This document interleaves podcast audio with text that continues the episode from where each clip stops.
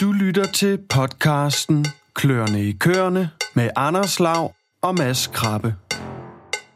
Programmet præsenteres i samarbejde med Delaval og Sagro.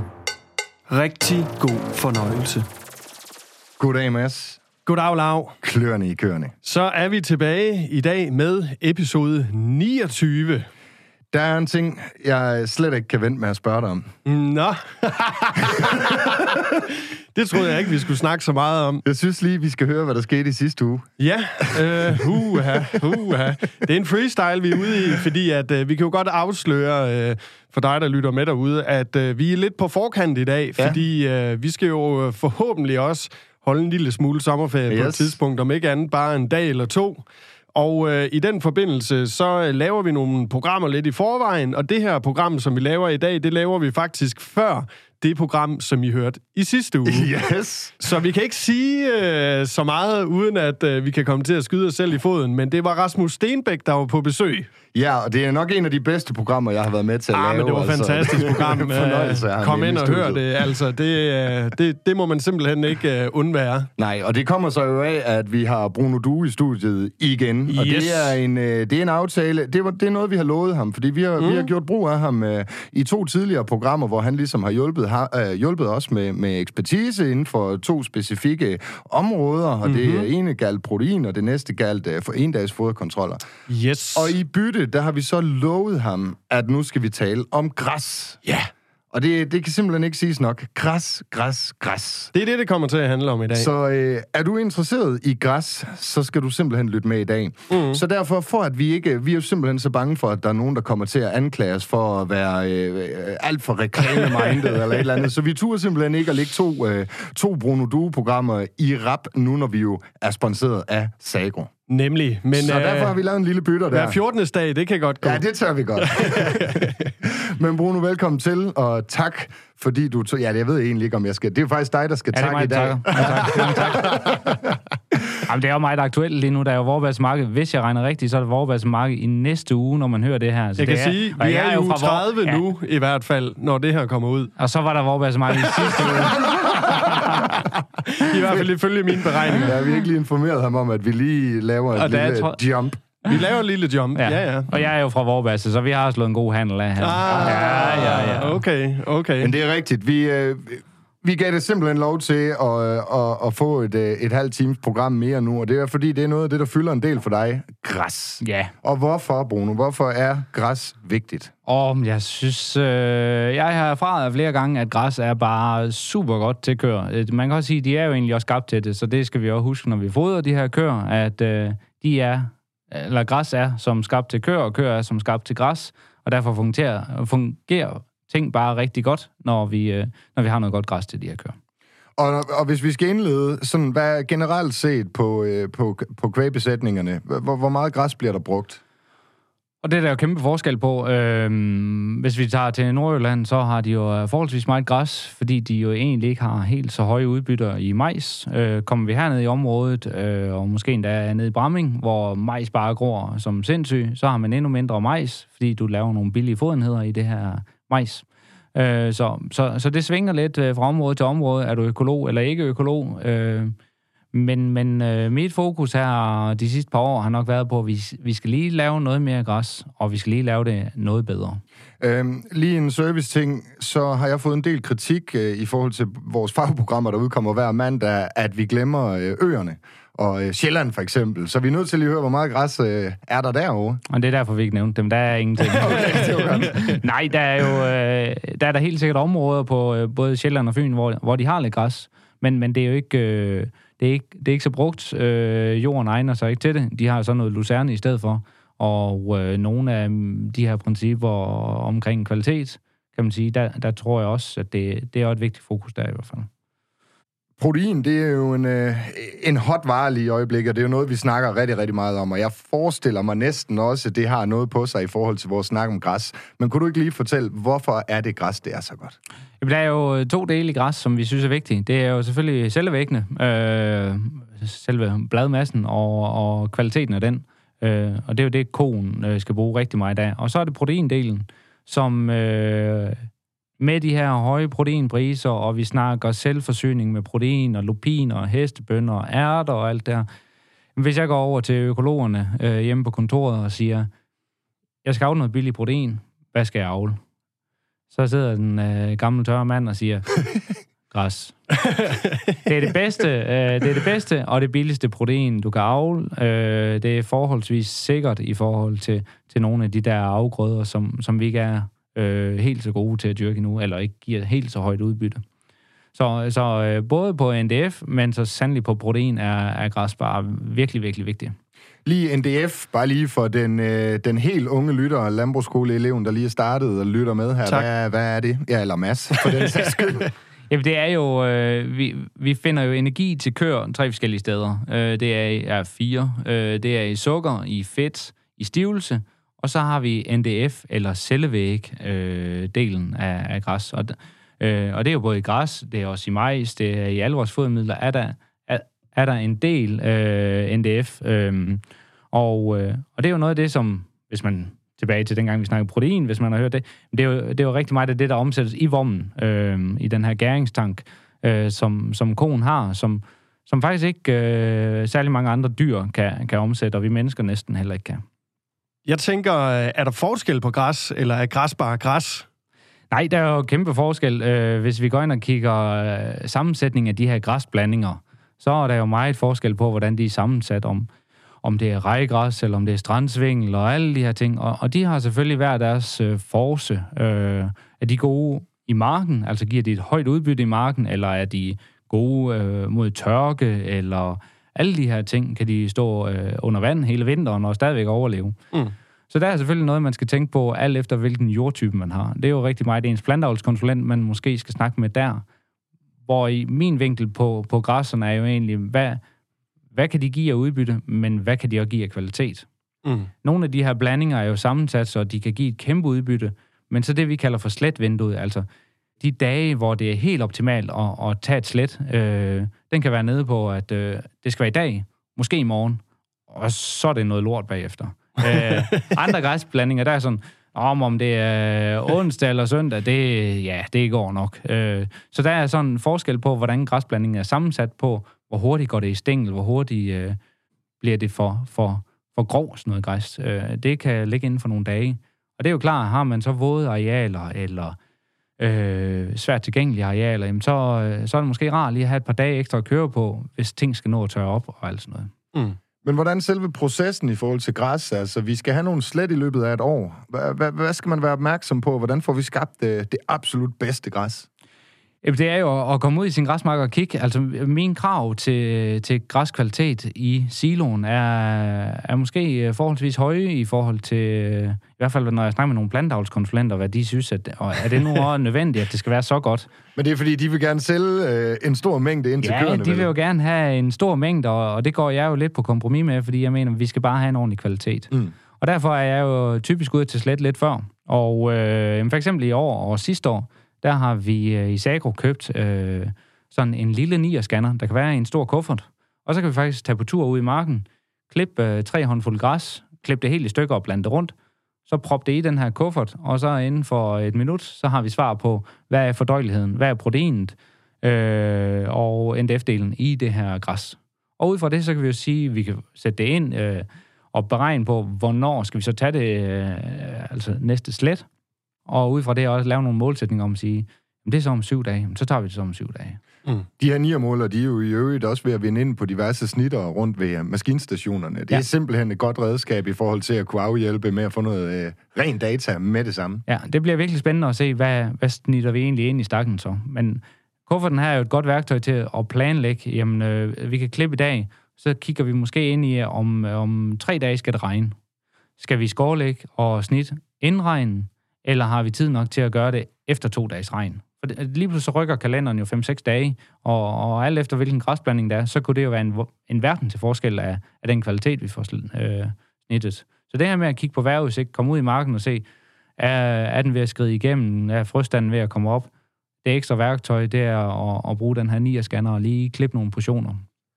Hvis man nu, øh, sidst vi havde besøgt dig, der talte vi om analysen øh, inden for en dags foderkontrol, og vi gennemgik de parametre, der nu var der. Kunne man lige prøve at kort gennemgå sådan en græsanalyse? Altså, hvor, hvad skal man være opmærksom på, øh, når man nu har fået sit slet i hus? øh, Hvad er en rigtig god græsmål på analysen? Jamen, vi vil jo selvfølgelig gerne have en, en, en tørstof på, øh, på de her 32 til 536, alt efter øh, hvorfor et slet, og om vi lægger ting i lavkage og alle de her ting. Øh, måske højere i tørstof, hvis vi lægger i lavkage. Lad os Øh, holde os til et første slet. Yes. Øh, det er de her øh, omkring 35% tørstof. Øh, ikke for våd, så bliver det noget øh, smatværk. Heller ikke for tør, så kan vi risikere en dårlig øh, installering. Så det var tørstofprocenten. Så vil vi jo selvfølgelig gerne have så høj en proteinprocent som muligt. 15-16 stykker i første let måske. Hvordan Øh, opnår man den, for eksempel? Er det ved at vente, så græsset bliver længere, eller er det ved at få det taget tidligt? Hvor, øh, hvor er balancen i det? Øh, jamen, den er egentlig at komme forholdsvis tidligt ud, fordi man kan sige, der er så så stor mængde kvælstof, og kvælstof bliver til protein, og derfor jo lavere udbytte man egentlig kan høste, øh, jamen, det fordeler jo bare det her kvælstof eller protein ud på, på færre øh, fodenheder per hektar. Selvfølgelig er der noget med gødskning og, og, og hvad for en blanding man har valgt. Mm. Har man rødkløver i stedet for hvidkløver, og, og hvad er det for nogle græsser, man har valgt? Det sætter sig selvfølgelig også i, i proteinprocenten. Kom vi hele vejen rundt om foderkontrollen der? Øhm, fodanalysen. Nej, Fodanalysen, nej, ja, det gør vi ikke, nej, det gør vi ikke, fordi øh, vi skal slå et slag for øh, fordøjeligheden af Mm. det organiske stof. Yes. Øh, det allervigtigste parameter, fordi det er det, der gør, hvor meget af det her græs, altså når vi har et kilo græs, helt tør græs, hvor meget af det kan konen så bruge. Øh, der vil vi gerne op på 80 procent. Og det er jo en himmel, altså, der, der er virkelig en stor forskel på, om vi ligger på 6-77 procent eller 79-80 procent. Øh, der mister vi nogle procenter på hver eneste fodenhed. Og det gør jo egentlig, at vores, hvis vi skal bruge det græs, jamen det gør jo så, at, at vores energikoncentration er lavere.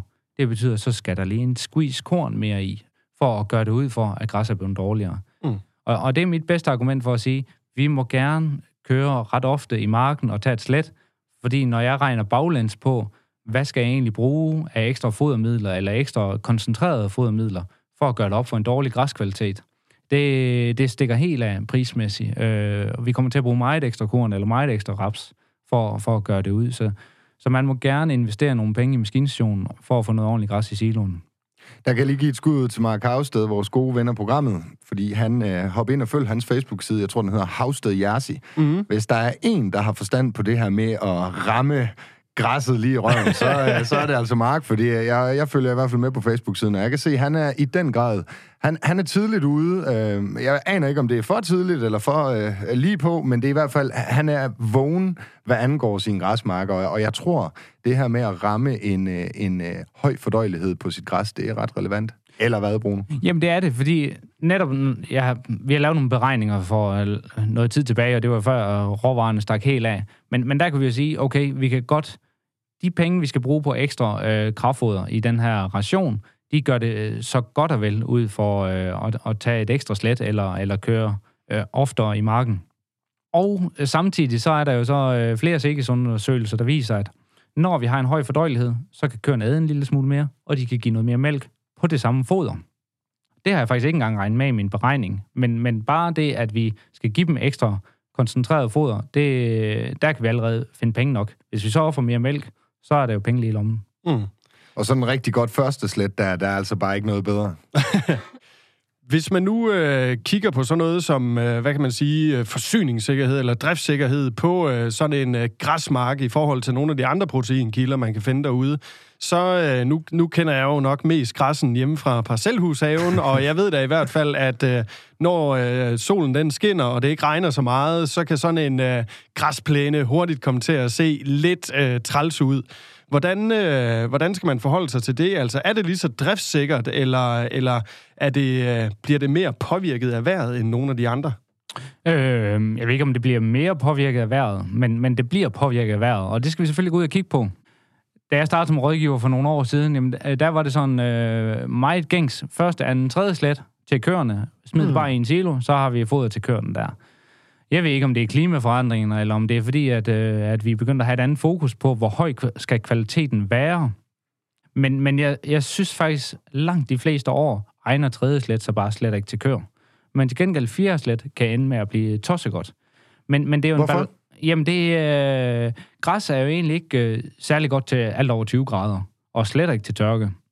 Så så snart vi rammer noget, der er over 20 grader, og øh, det er lige lidt tør, så prøv så en græs og, at sætte øh, en frøstængel, og det er tungt fordøjeligt, det vil sige, der mister vi kvalitet med det samme. Mm. Men den, den bliver varmestresset, tørkestresset og går i stængel. Ja, det ser man tit i sådan en tredje slet, der, der, der skal tages midt sommer. Det er jo midt sommer, det er jo i juli måned, øh, vi skulle tage den, hvis vi vil lave den til kør. Og det, øh, der har vi for det første tørt, og for det andet 25, næsten 30 grader. Øh, så, så der synes jeg faktisk tit, det går galt. Men, men øh, når vi snakker, snakker strategi, så vil jeg rigtig gerne tidlig ud i første slet, tidlig ud i andet slet. Og så siger landmanden, jamen så når vi jo seks slet inden året om, det er jo alt for dyrt. Og siger, jamen det behøver vi ikke, fordi så vil jeg gerne bare lade det der tredje slet stå i lang tid. 6, 7, måske 8 uger, alt efter året. Og så, øh, når det begynder at melde noget vand, der hen i august, som altid regner helt væk, jamen så, øh, så tager vi lige tredje slet inden. Så har vi noget kanon godt kvigefoder, hvor vi, det er så dårligt, at vi faktisk ikke engang behøver at fylde halm i det. Det kan vi bare køre lige ind til kvierne. Øh, hvor andre steder får vi nogle gange lavet for godt kvigefoder, så skal vi kaste alt for mange kilo halm i de her... Ja, så koster det bare en Ja, så penge, koster det, jo- bare bøvl, og det er noget juks, det hele. Det, halm er vel noget af det dyreste foder, man kan hælde i. Ja, det, er jo, det koster jo penge, og det kommer ikke med energi. Ja. Øhm, så, så der kan man sige, at der vil jeg gerne bare lade tredje slet stå, indtil vi begynder at se noget vejr, der ligner godt græsvejr igen. Øh, lidt lavere temperatur, lidt mere fugt. Så tager vi tredje slat, og så øh, får vi øh, lidt øh, gødning ud, eller vi har gødet inden. Og så bliver fjerde slat rigtig, rigtig god. Der er vi nede på 20 grader igen, øh, langt de fleste dage. Lidt mere fugtig. Og så henter vi øh, typisk noget mere protein i de seneste slet, fordi udbyttet ikke er så højt. Det vil sige, der får du også lige endnu mere protein. 16, nej, 17, 18, måske 19 procent protein i sådan en fjerde slet, øh, når vi laver den i god kvalitet. Sådan en fjerslet, øh, hvor, hvor tilgængelig er proteinen, og hvor, hvor tilgængelig er øh, næringsstofferne i sådan en fjerslet kontra et første slet, for eksempel? Jamen, den er lavere, og det er sværere at lave helt så god en kvalitet øh, i fjerslet, men, men, men det handler om, at vi tør køre ud og hente et, når man kigger på græsset, et lidt for lavt udbytte, øh, fordi der, der får du en god kvalitet, og så kan vi altså sagtens lave en masse, masse mælk på, på fjerde slet. Og et fjerslet, hvordan vil man så bruge det i kombination i en foderration? Altså vil man gå ind med måske samme mængde kilo tørstof, som du kunne finde på at bruge et første og et andet slet, eller vil du øh, sænke niveauet en lille smule? Ja, det, det kunne jeg sagtens finde på. Øh, Normalt, så hvis vi finder mere protein der, så, så kan man sige, for at balancere øh, en foderplan ind, er der måske ikke helt behov, at vi kan tillade os at bruge lidt mere majs, som så kommer med en rigtig høj fordøjelighed, fordi det er så koncentreret foder, så grove fodret måske endda kan ende med, med samme energiindhold, som da vi havde førstlet og majs, hvor vi brugte lidt mere førstlet, og så lidt ned i fjerdslet, når, mm. når vi kommer derhen. Men, men man kan godt sige, de steder, hvor det er muligt, er det jo, er det jo rart at lave noget lavkage principper i det her græs, hvor vi siger, vi tager først slet, det deler vi ud i to forskellige siloer, øh, eller vi tager først slet i en, og anden slet i en anden. Så smider vi lige øh, fjerde slet ovenpå, øh, som sådan øh, topdressing, øh, og fordeler den ud i de to siloer. Så har vi øh, hævet vores gennemsnitlige protein i, i stakken, og vi har to stakke, som vi fodrer op øh, hele året igennem. Det vil sige, at vi har et foderskift i græs øh, i løbet af et år. Det er dejligt stabilt for konen, og vi, og vi har fordelt vores protein ud over hele året. Og, og det her med at dele første slet i to siloer, første slet kan bare noget specielt i en ko. Og det har vi så også delt ud over et helt år, i stedet for at sige, okay, vi brænder først slet af på de første fire måneder, og så skal vi så til det andet. Øh, det er altid sådan lidt drøjt, men, men det er, kan vi nu lave noget, der er mere stabilt og mere ens gennem et helt år? Hvis der nu så er nogen derude øh, og blev lidt inspireret af det her lavkagekoncept, og så øh, havde lyst til at forsøge sig med at fodre øh, første slettet øh, i løbet af hele året i stedet for, er der så andre ting, man skal være opmærksom på? Jeg tænker sådan noget som stakken og håndteringen øh, undervejs. Det ved jeg ikke, om jeg synes, der er, fordi det... Jeg synes faktisk, det er rart, det her med at have først let som sådan... Øh, nogle gange, når vi kommer tidligt ud, godt kan blive lidt sukkerholdig. Og det gør jo egentlig, at den kan, den kan tage lidt varme i stakken, og kan, kan være lidt svær at styre. Får vi så smidt øh, et fjerdslet ovenpå, til at, øh, der trykker rigtig godt, lige Mm. bliver lidt mere komprimeret, jamen det gør egentlig, at vi nemmere kan, kan styre en førstslet i stak. Hvad med sådan noget som at åbne? Altså, du øh, har jo første slettet, du insilerer det, du smider plastik, net, dæk og så videre på den her stak, men så skal du til at åbne den igen. Har det nogen indflydelse på kvaliteten, eller er der andre ting, hvad angår det? Nej, det synes jeg, det- er jo umiddelbart, tænker jeg ikke. Øhm, Jeg synes ikke, vi kan se, når vi åbner de her stakker, at vi har et lag i midten, der, der kan være udsat. Eller, men, men det kræver selvfølgelig, at, at når man dækker først let til, så skal man jo dække det, som om det var en stak, der skulle ligge i et år. Ja. Altså, den skal dækkes helt til. Den skal plastres helt til i dæk. selvom man ved, okay, om, øh, om tre måneder, så skal, så skal jeg tage med igen. hele skidtet af en gang til. Det, det er bare at bide i det sure æble, og ja. øh, byde alle naboer på øl og pølser, og, øh, så må de låne minilæsseren gratis, og så skal de bare komme og rykke nogle dæk af. Det, det, det er hårdt arbejde, men, men det betaler sig bare, når vi skal, når vi skal fodre vores kør, i stedet for at vi har 3-4 foderskift, hver gang vi skal skifte slet. Øh, og så har vi lige øh, lidt øvebetændelser og lidt øh, hoppende ydelse undervejs og alle de her ting. Der er det bare givet godt ud at sige, okay, vi rykker dæk af, og vi smider dem på igen i aften, når vi har kørt det her fjerslet ind. Det er en, det er en trælsdag, men men det er bare givet godt ud. Det kræver altså god management, og så selvfølgelig udlån af gratis minilæser til naboerne. Den synes jeg jo, den var mega god. Jeg tænker en sidste ting, man måske, det det er erfaringen, jeg selv har, har gjort mig, det her med, at når det er et lavkageprincip, så skal man godt nok være lidt opmærksom på, at øh, får du nu lavet lidt for tørt af en af sletten, at det kan smuldre lidt af stakken. Altså, du skal være noget opmærksom på, at når du laver din blanderopskrift uh, øh, til fuldfodervogn, at du ikke den ene dag får fodret med ren fjerde slet, og næste dag, så er det ren første slet. Er der noget... Jamen, det handler... Altså, vi skal, vi skal lave...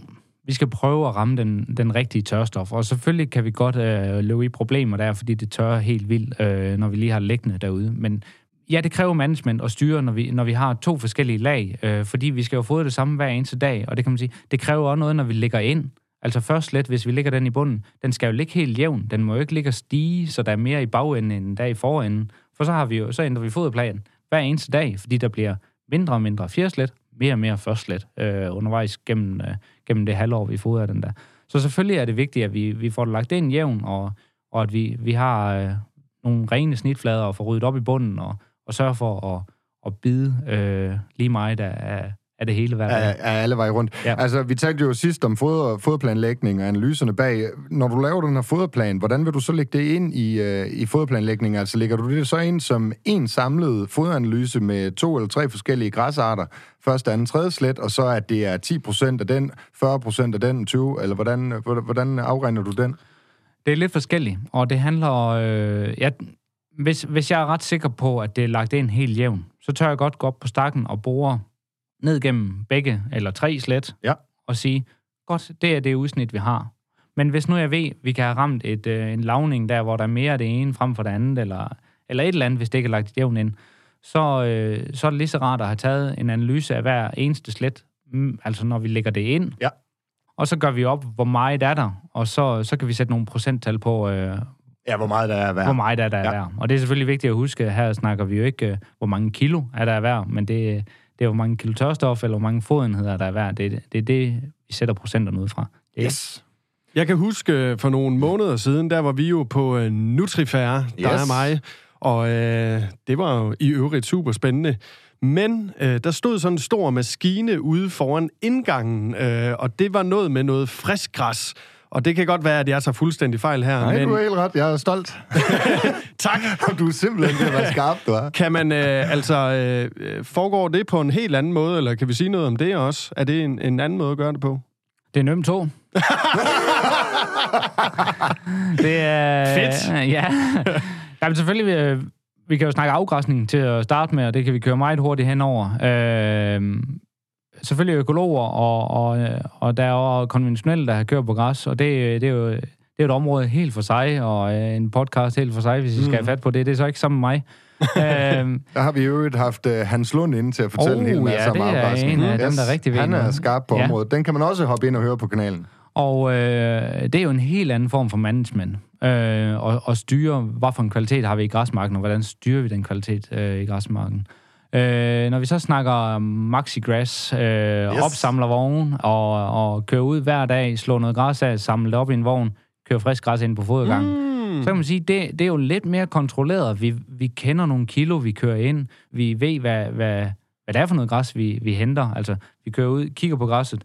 Når køerne går og selv æder det, så ved vi jo egentlig ikke, hvad det er for noget af det, de har spist, og hvad for noget det er, de lader stå derude. Mm. Så, så, så der har man lidt mere styring med det, men jeg, jeg synes, den er svær, øh, og det kan godt være, at jeg bare ikke er dygtig nok, men, men jeg synes, den er svær at styre det der øh, græsfodring, fordi i foråret vil det altid gå helt vildt godt. Altså, øh, ja, sådan noget, super græskvalitet, Super græskvalitet, det er bare lækker, ja, ja, ja. og køerne vil virkelig gerne have det, og man kan jo, de kan æde en hel masse øh, af sådan noget græs, så du får jo et kæmpe foderoptag, og, og du har nogle lave omkostninger til at hente det hjem, og Så på den måde er der, kan du få virkelig, virkelig billigt på den måde. Mm. Øh, du slipper for dit installeringstab, hvor der ryger nogle procent i, i installeringsprocessen og alt sådan noget, fordi du kører lige ind. Men, men, men så snart vi kommer hen øh, og snakker de varme måneder, mm. græsset bliver stresset, øh, vi rammer noget regnvejr, altså min egen erfaring, jeg har, da jeg selv passede køer, der prøvede vi det her princip, og sådan en regnværsdag, der åd de bare slet slet ikke det samme. Ja, det friske græs, det bliver sådan noget helt øh, sjasket noget, og det vil de faktisk helst ikke have. Øh, om de nye teknikker egentlig er bedre til at piske noget vand af det her græs, øh, det skal jeg ikke kunne sige. Men, men det, man, man rammer nogle dage, hvor det bliver mere udfordrende. Men ja. selvfølgelig den, den gode periode fra, fra lige før første slet og så et par måneder frem, der vil du helt sikkert kunne, kunne lave nogle rigtig, rigtig pæne resultater på det.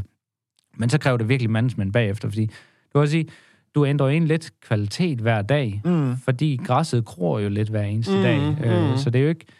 Og, og det skal man jo tage højde for i sin foderplanlægning. Men, men, så det handler om, hvad for et setup har du på din ejendom. Øh, går du efter fintuning, så, så synes jeg, at den er svær at ramme, den her. Mm. Men, men kører du noget low-cost-princip, eller, ja. eller store grovfodermængder, så, så er det selvfølgelig spændende at kigge på. Og, og har, du, har du noget grej og traktoren til det, og, og en mand, der kan køre ud og hente det, jamen så, så er det jo noget, man skal kigge ind i i hvert fald. Måske en 9 måle. Måske en 9 scanner, ja. ja scanner. kunne vi scanne det undervejs ind i fodvognen, så kunne vi jo planlægge det hele. Ja, det så var fedt man ikke lidt mere... Øh, ja, så har man i hvert fald et billede af, hvad det var, man ja. kørte derind. Fordi ja. som, selvfølgelig, som du siger, på dagen, hvor vi optager, det er ingen hemmelighed, det er 30 grader udenfor. Der, øh, der er det jo altså noget andet græs, du hiver ind, end, øh, end om 14 dage, når, når det måske er koldt igen. Ja, ja, helt sikkert. Jamen, det var vel egentlig alt om græs. Vi har vendt alt fra første slet, lavkageprincipper, maxi-græs, hvor vi er omkring 9 måler og 9 scanner. Jeg tænker, vi har været hele vejen rundt. Bruno, du skal have mange tak, fordi du øh, har taget dig tid. Vi har lavet en tre programmer med dig. Det har været en ren fornøjelse. Det er god viden, du kommer med. Til alle jer derude, tak fordi I lytter med.